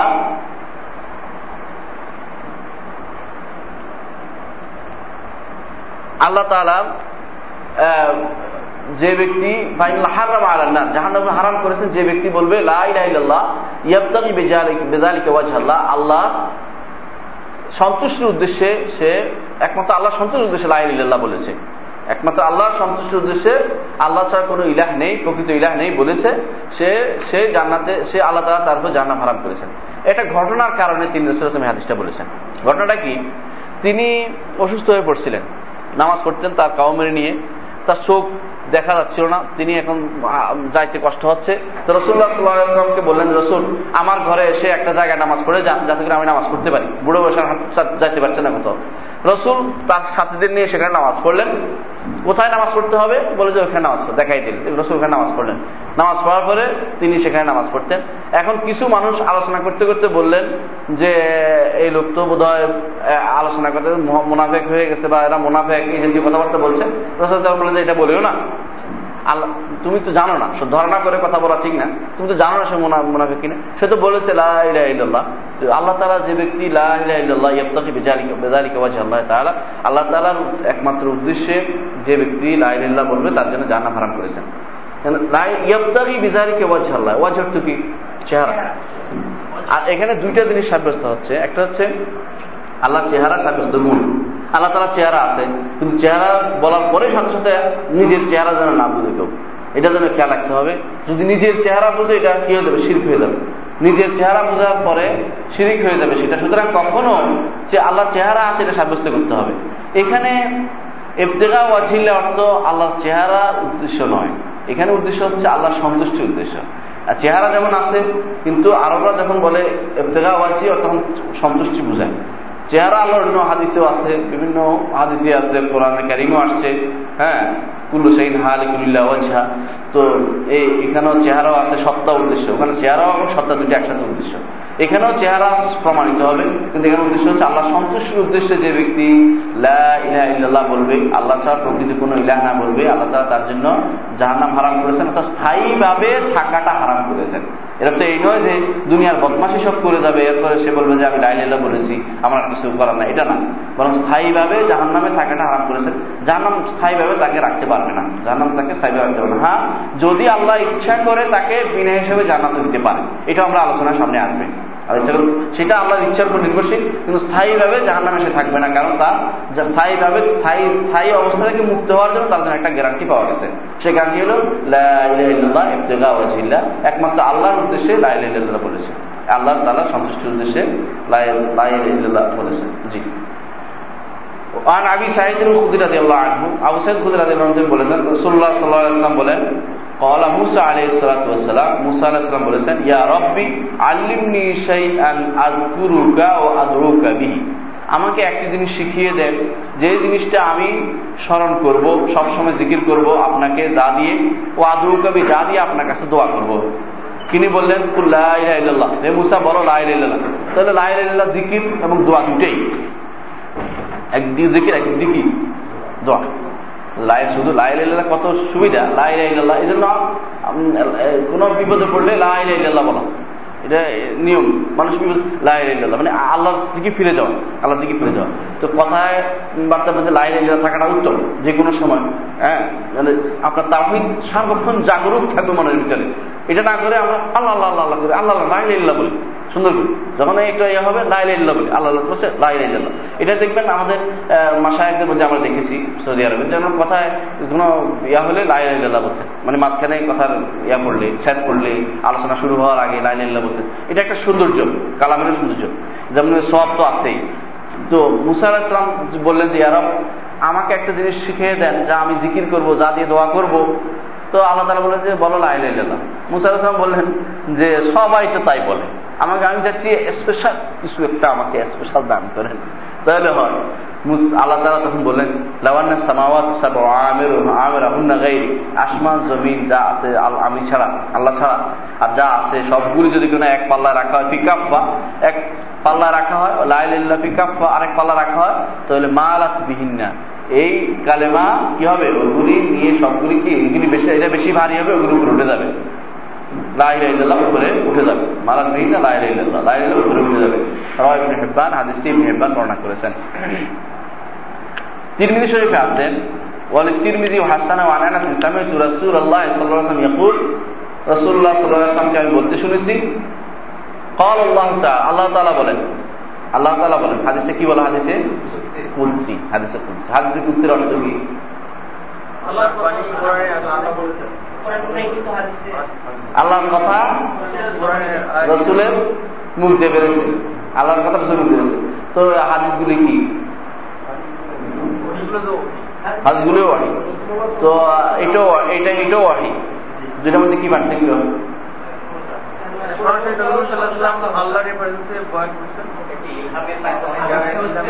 হাদিসে কুদসি আল্লাহর বাণী, না আল্লাহর বাণী, আর ওইগুলি ওয়াহী, এটা ওয়াহী, এটাও ওয়াহী, ওইগুলিও ওয়াহী, ঠিক না? এবং হাদিসগুলিও ওয়াহী। একটা হলো মাতলু, একটা গায়ের মাতলু। একটা তেলাওয়াত করা হয় সেটা হচ্ছে কোরআন কারীম, আর যেটা তেলাওয়াত করা হয় এটা হচ্ছে হাদিসে, হাদিসগুলি তেলাওয়াত করা। হাদিসে কুদসি এটার অন্তর্ভুক্ত, এটার অন্তর্ভুক্ত। কিন্তু যখন আল্লাহ তাআলার বাণী বলা হয়, আল্লাহ তাআলার বাণী বলা হয়, তখন এটার গুরুত্ব একটু বাড়ে, যে এটা শব্দটাও আল্লাহ, শব্দটাও কি, শব্দটাও আল্লাহ, মানে এটা কোরআন নয়, তবে আল্লাহ তাআলা অন্য বাণী। যেমন এইভাবে সহিবা বের হয়েছে, কোরআন কারীম বাদে অন্যান্য কিতাব বের হয়েছে, তেমনি এটা আরেকটা বাণী, অতিরিক্ত একটা আল্লাহর বাণী, এটা গুরুত্ব বেশি প্রকাশ পায়। সহি হয় হাদিসটা, সহি হলে এটা গুরুত্ব বেশি, গুরুত্ব বেশি। এই জন্য হাদিসে কুদসির উপর অনেকের গ্রন্থ লিখেছে আলাদা, হাদিসে কুদসির উপরে, যেগুলো আল্লাহ তাআলা কোরআন বাদে অন্যখানে যা বলেছেন। কোরআনে পড়ি না, হাদিসে কুদসি পড়বো কি জন্য? অনেকে তো এটাই, কোরআনে তো পড়ে না, আল্লাহর বাণীতে পড়ে না, সরাসরি বাণী ওটাই পড়ছি না, রাসূলের মাধ্যমে যেটা আসছে রাসূলের মুখ হয়ে ক্বাল আল্লাহু তাআলা, সেটা গুরুত্ব দিবে কে? কোনোটাই পড়া হয় না আমাদের। আমাদের সবচেয়ে দুর্ভাগ্যটা যে কোরআন কারিমে কি বলছে এটা পড়লেই হতো, এটা পড়িনি, অন্য সব করি। কি বলছে হাদিসে? ক্বাল আল্লাহু তাআলা ইয়া ইবনা আদম, হে বনি আদম। নিঃসন্দেহে সবাই বনি আদম, আমরা কখনো বানর জাত ছিলাম না, বা বানর প্রজন্ম ছিলাম না, এটা স্বীকার করতে হবে। এটা যদি না স্বীকার করি, এটা যদি স্বীকার করি, হ্যাঁ স্বীকার না করি, তাহলে কেউ ঈমান থাকবে না। কারণ আমরা সবাই, রাসূলুল্লাহ সাল্লাল্লাহু আলাইহি ওয়াসাল্লাম বলেছেন, কুল্লুকুম মিন আদম ওয়া আদম মিন তীন, তোমরা সবাই আদমের সন্তান, আদম মিন তুরাব, আদম মাটি থেকে আসছে। নিঃসন্দেহে মাটি দিয়ে তৈরি হয়েছে আদমকে। স্বীকার করতে হবে কুল্লুকুম মিন তিন, সবাই তিন আদম থেকে, কুল্লুকুম মিন আদম, আদম থেকে আসছে। হাদিসটা কি? হাদিসে কুদসিটা লাউ আতাইতানি বিকুরাবিল আরদি খাতায়া, যদি তুমি জমিন পরিমাণ, জমিন বলতে শুধু আমাদের পৃথিবী না, যেখানে জমিন আছে সব দিক, যেখানে যেখানে ভূমি আছে, মঙ্গল গ্রহে ভূমি আছে ধরেন কথার কথা, অন্যান্য গ্রহ নক্ষত্র সবই জমি, সবগুলি জমি, হ্যাঁ, যত জমিন পরিমাণ যদি তুমি কিনে আসো, গুণা নিয়ে আসো, সুম্মা লাকিতানি লা তুশরিকু বি শাইআন, কিন্তু তুমি আমার সাথে শরিক করো নাই, লা আতাইতুকা বিকুরাবিহা মাগফিরাতান, তুমি এই যে তুমি আমার সাথে শরিক করো নাই, এই ফজিলত তাওহীদ ঠিক রাখছো, এইটার সম্মানার্থে, এটার সম্মানার্থে আতাইতু বিকুরাবিহা মাগফিরাতান, অতটুকু পরিমাণ ক্ষমা নিয়ে আসবো আমি। কেন?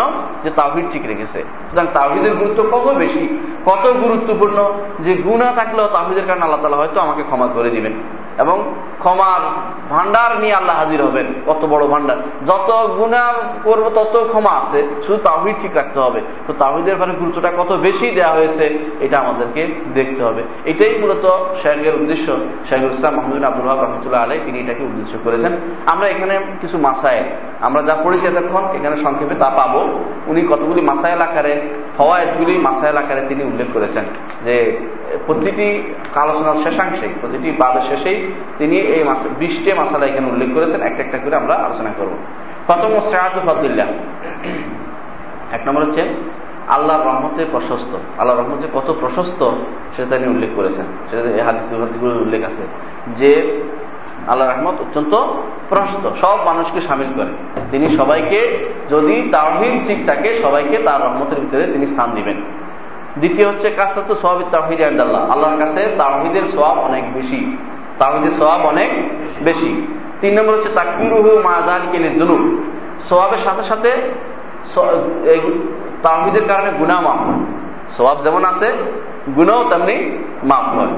চার নম্বর হচ্ছে তাফসীল আয়াতাল্লাতি ফি সূরাতিল আনাম, সূরাতুল আনামের আয়াত যেটা আমরা পড়েছি, আয়াতটা কি সূরা আনামের আয়াত যেটা পড়েছি, আল্লাযিনা আমানু ওয়ালাম ইয়ালবিসু ঈমানাহুম বিযুলমিন, যে সূরা আনাম ইব্রাহিম আলাইহিস সালামের কিসসার পরেই বলেছেন, এটা ওই আয়াতের তাফসীর। এখানে আমরা জানতে পারলাম যে জুলুম, যে ব্যক্তি তার ঈমানের সাথে কোনো শিরক মিশ্রণ ঘটাবে না, তার জন্য নিরাপত্তা রয়েছে, তার জন্য কি রয়েছে, নিরাপত্তা রয়েছে, এটা আমরা জানতে পারলাম।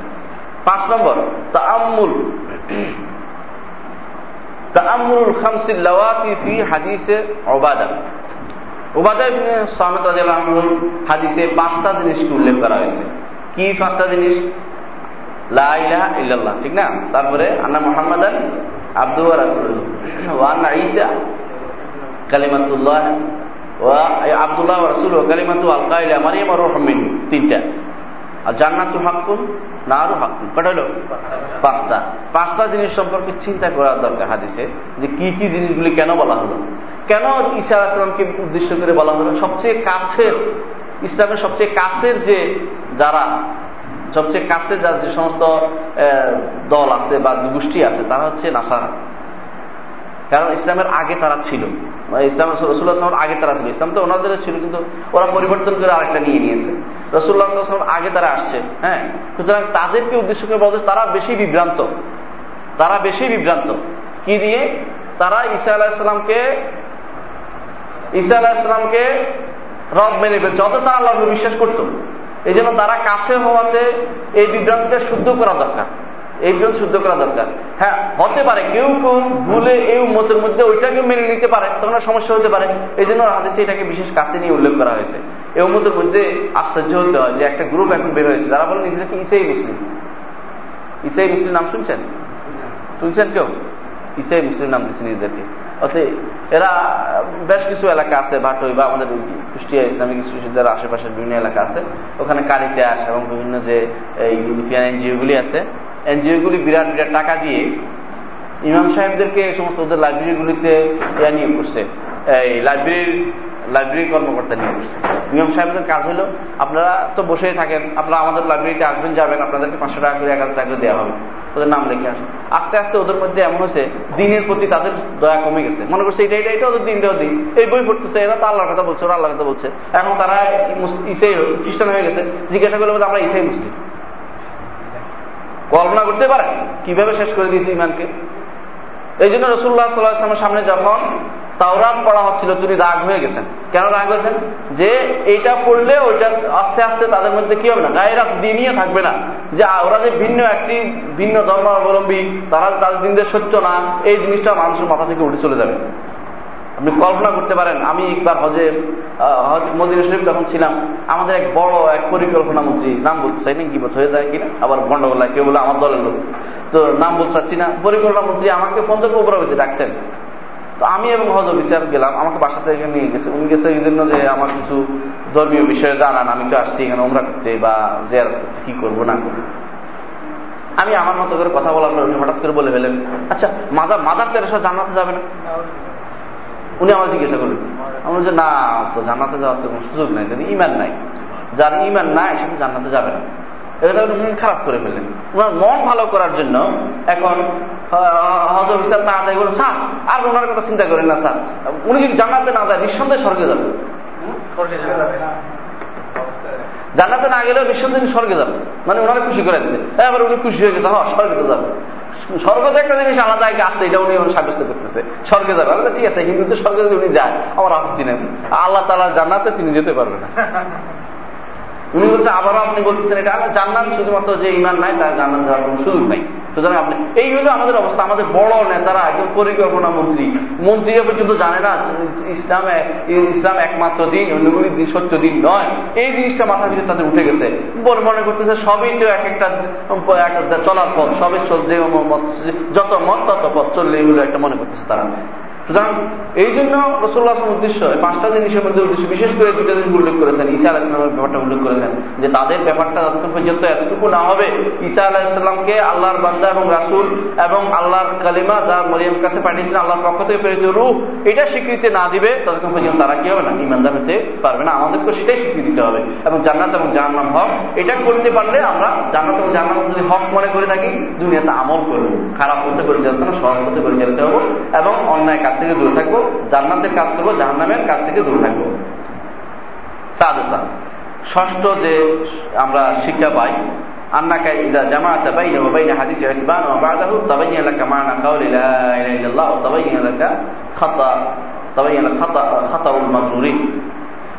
আমরা এই দুইটা জিনিস একত্র করব, দুইটা জিনিস কি, লা ইলাহা ইল্লাল্লাহ বলি, কিছু মানুষ লা ইলাহা ইল্লাল্লাহ বলে না, আমরা লা ইলাহা ইল্লাল্লাহ বলছি, অথচ কবর পূজা করে, শিরক, মাছ পূজা, গাছ পূজা করে। যখন হাদিসে ইবনে মালিকের দিকে তাকাবো সেখানে স্পষ্ট উল্লেখ আছে, সেটা কি, ইয়াবতাগি বিযালিকা ওয়াজহ, একমাত্র আল্লাহর সন্তুষ্টি হতে হবে, লা ইলাহা ইল্লাল্লাহ আল্লাহর উদ্দেশ্যে বলতে হবে। সেটা যখন আমরা খেয়াল করবো, তখন যে সমস্ত মানুষ লা ইলাহা ইল্লাল্লাহ দুঃখগ্রস্ত হচ্ছে, আরে হাজার হাজার মানুষ, লক্ষ লক্ষ মানুষ বলে লা ইলাহা ইল্লাল্লাহ অথচ শিরক করতেছে, তাদের এটা আমাদেরকে স্পষ্ট হবে, যারা মাগরুর দুঃখগ্রস্ত তাদের এই দাবি গ্রহণযোগ্য নয়, তাদের এই লা ইলাহা ইল্লাল্লাহ কোনো কাজে আসবে না, এটা আমাদের বুঝতে হবে। সপ্তম, আর তামবীহ লিশর্তিল্লাযী ফি হাদিসি ইবন, হাদিসে ইবনের মধ্যে যে শর্ত করা হয়েছে ইয়াবতাগী বিযালিকা ওয়াজহাল্লাহ, আল্লাহর উদ্দেশ্য, একমাত্র আল্লাহর উদ্দেশ্য হতে হবে, সে ব্যাপারে সাবধান করা আমাদের খেয়াল রাখতে হবে, সর্বক্ষণিক এটা সাবধান থাকতে হবে এই বিষয়টা নিয়ে। অষ্টম, কাউনুল আম্বিয়া ইয়াহতাজুন লিত-তানবীহ আলা ফাযলি লা ইলাহা ইল্লাল্লাহ। খেয়াল করেন মুসা আলাইহিস সালাম তিনি একজন নবী, তারপরেও তাকে আল্লাহ তাআলা সাবধান করেছে, লা ইলাহা ইল্লাল্লাহর ফজিলত সম্পর্কে জানাচ্ছে আল্লাহ তাআলা, ঠিক না? যে সমস্ত মানুষ বললেও সমস্ত দুনিয়া সব যদি কোনো এক পাল্লা হয় আর লাইলে আরেক পাল্লা হলে এটা ভারী হবে, একজন নবী কি আল্লাহ তাআলা জানাচ্ছে, তাহলে নবী ইলাহ নয়, নবী রব নয়, নবী গায়েব জানে না, এটা আমাদেরকে স্বীকৃতি দিতে হবে, জানতে হবে যে নবীরা গায়েব জানে না, নবীরা যা আল্লাহ তা যা জানান তা জানে, এই জন্য আল্লাহ তাআলা এটা জানিয়ে দিচ্ছেন মুসা আলাইহিস সালামকে। নবম, التنبيه لرجحانها بجميع المخلوقات مع ان كثير ما يقولها يخف ميزانه. এই যে কালিমা, এই কালিমা সমস্ত মাখলুকাতের সমস্ত সৃষ্টি জগতে এক পাল্লা দিয়ে এই কালেমা দিলে এত ভারী হবে, বুঝছেন? অথচ এই কালেমা যারা উচ্চারণ করে অনেকেই কি হবে, হালকা হবে। কেন? কলেমাটার সঠিক অর্থ সে বুঝে নাই, কলেমাটা সঠিক অর্থে পালন করে নাই। অনেকে মানুষ মিজানে পাল্লা হালকা হবে, যদিও লাইলা বলছে, কিন্তু তার কাছে সঠিক অর্থে সে লাইলা বলে নাই, এই জন্য তার কাছে সেটা বাড়ি হবে না। যদি সে লাইলা বলতো তো সেও বাড়ি হতো, কালেমাটাও বাড়ি হতো, এবং তার আমল নামাও বাড়ি হতো, তার কোনো সমস্যা হতো না। যেমন এক হাদিসে আমরা ওই দিন উল্লেখ করেছিলাম যে এক লোককে আল্লাহ তাআলা ডেকে আনে, বলবেন যে মাদ্দাল বাসার, তার চক্ষু যত দেখা যাচ্ছে যে পুরোটাই কি, পুরোটাই গুনাহ। তখন তাকে বলবেন যে তুমি কি গুনাহ করেছো? সে বলল হ্যাঁ করেছি, আর এই গুনাহ করেছি। তোমার কি কোনো ন্যাক আছে? বলুন মা, এর বিপরীত তার মনে হবে কোনো কাজই করে নাই, সে লাইলে লেলা তার আছে, কিন্তু সেটা উল্লেখ করার জরুরি মনে করবে না। তখন বলছে না, তোমার উপর জুলুম করা হবে না। তখন লাইল নিয়ে আসা হবে, তার কঠিন যে ইমানটা ছিল সেটা নিয়ে আসা হবে, সেটা নিয়ে এসে রাখা হবে, সে সবচেয়ে বেশি বাড়ি হবে, কারণ তার ইমানটা মজবুত ছিল। অন্যায় গুনাহ হয়ে গেছে, কি করা যাবে, সেগুলোর জন্য সে ক্ষমা চাইবে। আল্লাহ তাআলা এই গুনার কারণে তাকে এই কালেমার কারণে তাকে জান্নাতে প্রবেশ করাবেন, হাদিসে এসেছে। সেটা একটা হাদিস, যে ব্যক্তি বিশেষের কারণে, তার এই লাইলার কারণে। ঠিক একই কথা, যে লাইলা এত ভারী কালেমা, অথচ অনেক মানুষ এটা বলে কিন্তু ভারী হয় না, কেন? তার বিশ্বাসের কারণে, তার ইমানের যে উদ্দেশ্য লা ইলাহা ইল্লাল্লাহ বলা, সেটা তার মধ্যে পাওয়া যায় না।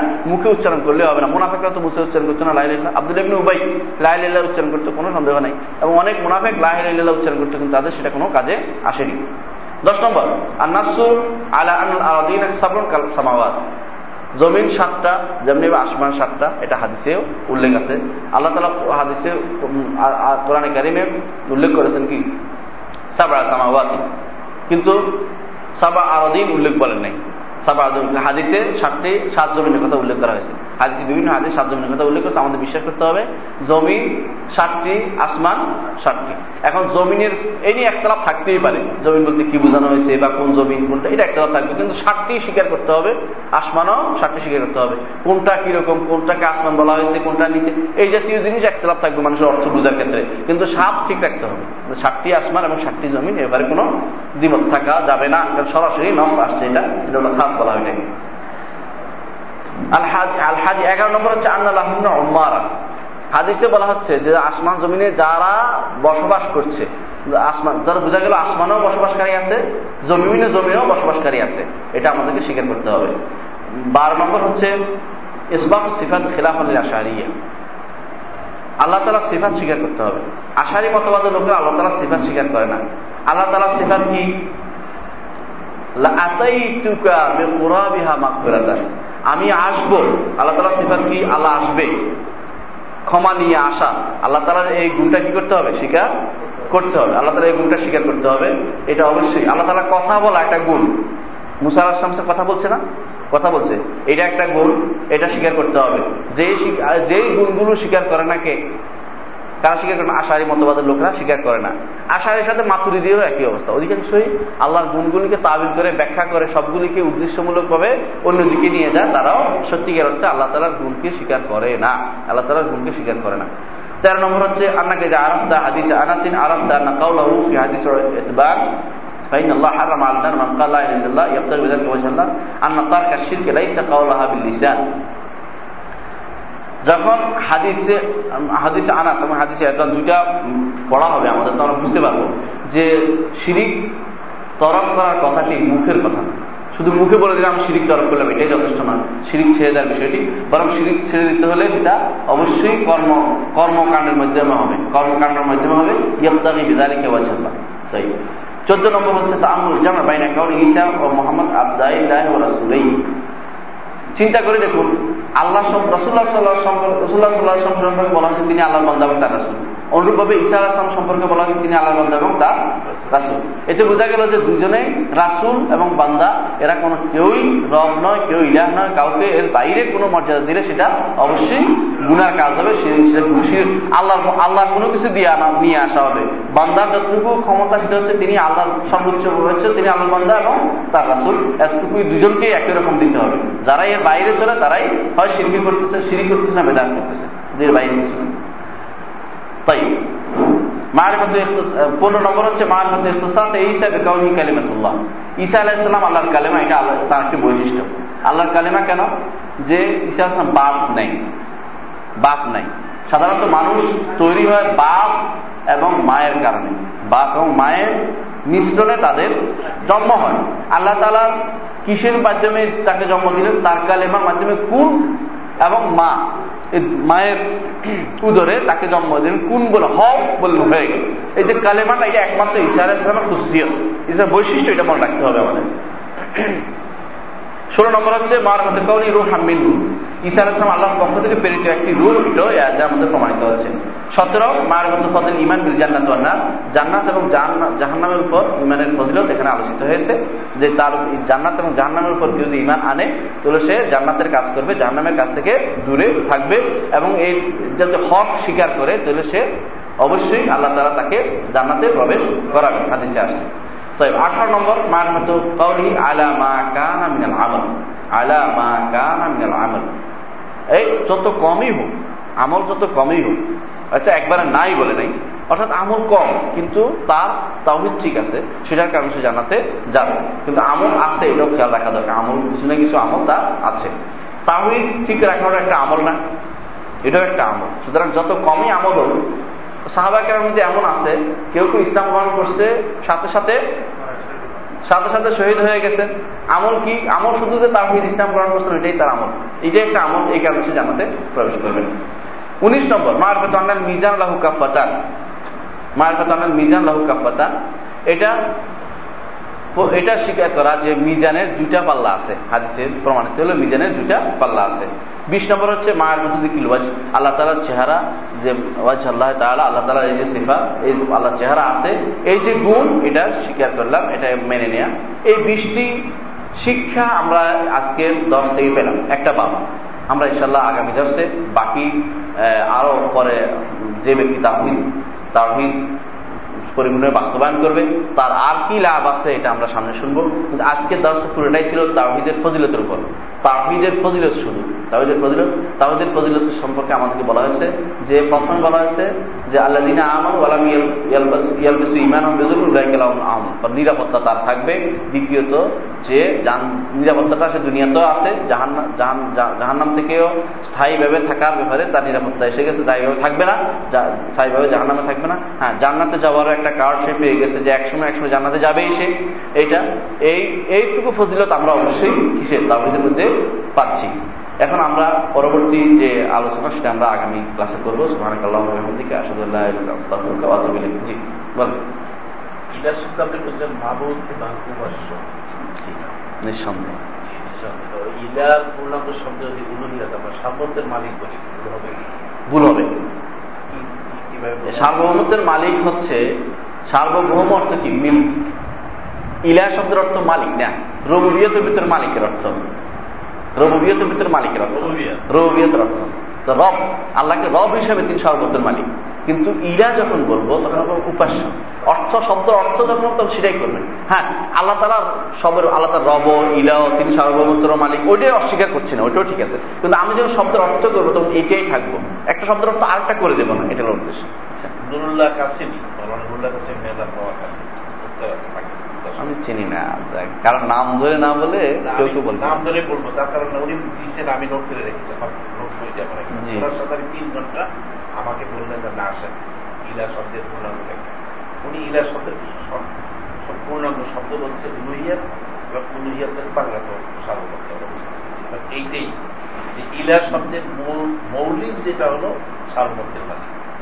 আপনার কথা তো আমাদের না না, ইলা শব্দ সর্বত্র মানে আমি বলিনি। হ্যাঁ, আপনি রুবুবিয়তের কথা বলছেন, রুবুবিয়তের অর্থ সর্বত্র, রুবুবিয়ত সর্বত্র অর্থ, ইলা শব্দের অর্থ হলো মাবুদ, আপনার কর্মকাণ্ডে। হ্যাঁ, সার্বভৌমত্ব তো আল্লাহ জিনিস উপর থেকে আসে, এটা রুবুবিয়তের অর্থে, সার্বভৌমত্ব রুবুবিয়তের অর্থ। তাহলে ডাইরেক্ট উলুহিয়াত কথাটা আমরা বলা যাবে না, ডাইরেক্ট তুমি বলা যাবে না, রুবুবিয়তের কথা, রুবুবিয়তের ব্যাখ্যা দেব, রুবুবিয়তের ব্যাখ্যা দেব, রুবুবিয়তের কথা আমরা। ঠিক আছে, ঠিক আছে। দ্বিতীয় যেটা হলো আমাদের দেশে যে শহীদ মিনার যেগুলো বলে, আপনি গাছ পূজা পূজা বলছেন, শহীদের একই অবস্থা, তারা তাগুত। আপনি ওখানে কি তাগুত বলছি, কি তাগুত? তাগুত কাকে বলে? তাগুত যারা আল্লাহ মানে তাওহীদের বিপরীত যে কাজগুলো করে না, তাওহীদের বিপরীত তাওহীদ শিরক হয়। তাগুত হচ্ছে কর্মকাণ্ড, বুঝতে হবে। আমি ওই দিন বুঝাইছি কোথায় জানি, তাগুত হচ্ছে সীমা লঙ্ঘনকারী, আল্লাহর বিধানকে অস্বীকার করে। তাগুত হচ্ছে যে কাজটা করবে সে তাগুত। যেমন আপনার আল্লাহর বিধান পরিবর্তন করে ফেলছে, সে তাগুত। কেমন যে ইলমুল গায়েব দাবি করছে, সে তাগুত। যে বলছে আমার পূজা করো, সে তাগুত। হ্যাঁ, যে এখন বলেন শহীদ মিনার প্রতিষ্ঠা করছে এক জিনিস কি, শহীদদেরকে স্মরণ করার জন্য, এটা কিন্তু তাগুতের কাজ না। খেয়াল করেন, ওখানে ফুল দেওয়াটা হচ্ছে শিরক। ওটার ফুল দেয়, যদি শহীদ মিনার প্রতিষ্ঠা করে ওখানে ফুল দেওয়া বাধ্যতামূলক করা হয়, তখন তাগুতের কাজ হয়। আপনি দুইটা একসাথে করবেন না, পার্থক্য আছে। আপনি যখন দাখিল হন প্রত্যেকটা কাজে, যেমন একটা হচ্ছে মিনার প্রতিষ্ঠা করলাম আমি কি জন্য, যে এখানে শহীদ হয়েছে এটা প্রমাণ করার জন্য। এটা শহীদ হবে না, গুণের কাজ হবে না, এটা গুণ হবে ওই জন্য যখন মাল নষ্ট করছে বিনা কারণে। শহীদের মিনার প্রতিষ্ঠা করার কোনো সুযোগ নেই, মিনার আল্লাহর কাছে তারা পাবে। এটা মাল নষ্ট করছে, এই জন্য গুণাগার হবে, বুঝছেন। কিন্তু ওখানে যখন ফুল দিবে তখন এটা শিরকের কাজ, তখন শিরক হবে। আমি বলছি গুনার কাজ হবে, কি জন্য হবে, অপচয় করছে এই জন্য, অপচয় করছে এই জন্য গুনার কাজ হবে। কিন্তু শহীদ মিনারে ফুল দেওয়াটা হবে শিরক। প্রত্যেকটা জিনিস আলাদা আলাদা। শহীদ মিনারে ফুল দেওয়ার নির্দেশ দিতে হবে যে এখানে ফুল না দিলে ওই হবে সে হবে, সেটা হবে তখন তাগুতের কাজ। প্রত্যেকটা জিনিস আলাদা আলাদা, আপনি একটার সাথে তিনটা একসাথে করে ফেললে হবে না। প্রত্যেকটা হুকুম বিধান হবে, প্রত্যেকটা জিনিসের দাতি, প্রতিটা সূক্ষ্ম সূক্ষ্ম অংশ নিয়ে বিধান হবে শরীয়তের। সুতরাং আমি বলতেছি যে তাগুতের কাজ, আপনি বলেন হ্যাঁ শহীদ মিনার প্রতিষ্ঠা করাটা কি গুনার কাজ, কেন এটা মাল এহদার মাল, বিনা কারণে পয়সা নষ্ট করা। এবং এটা যদি কোনো তাগুত শিরকের মাধ্যম হিসেবে ব্যবহার হবে, জানে তারপরেও করে, তাহলে কি হবে, গুনার কাজ করছে আরেক কারণে, যে শিরকের মাধ্যম হিসেবে। আর যদি সেখানে ফুল দেওয়া হয় শ্রদ্ধা নিবেদনের নাম দিয়ে, সেটা শিরক হবে। কারণ এই শ্রদ্ধা নিবেদন কিছু নাই, বেদি, এটা আজলা আনসাব আজলামের ভিতরে পড়বে, সেটা বেদি, সেটা গুনার কাজ হবে, শিরক হবে। হ্যাঁ, যদি এটা তৈরি করে এই কাজের জন্য তৈরি করে নির্দেশ দেওয়া হয়, তখন যে ব্যক্তি এই নির্দেশ দিবে সে হবে তাগুতের কাজ করছে। আপনি প্রত্যেকটা জিনিসের স্থান এবং অবস্থা অনুসারে প্রত্যেকটা হুকুম হবে। জি, ওটা বলছি। মূর্তি নয় এটা, না মূর্তি হিসেবে বানায় না, এটা তো বানায় তার নির্দেশন হিসেবে, একটা সিম্বল। বিভিন্ন রকম এইরকম একরকম বানায় না, এক একজন এক এক রকম একরকম বানাচ্ছে। দেখেন, কেউ বানাচ্ছে সোজা একটা, কেউ বানাচ্ছে তিনটা বাঁকা, এক তিন রকম বানাচ্ছে, বিভিন্ন রকম আছে না। কি বুঝাচ্ছে এটা, তারা কি বুঝাচ্ছে জানি না, সিম্বল জিজ্ঞাসা করতে হবে। লাল যাচ্ছে এটা, সূর্য উঠছে, নতুন সূর্য উঠছে দেখাচ্ছে, যে বলেন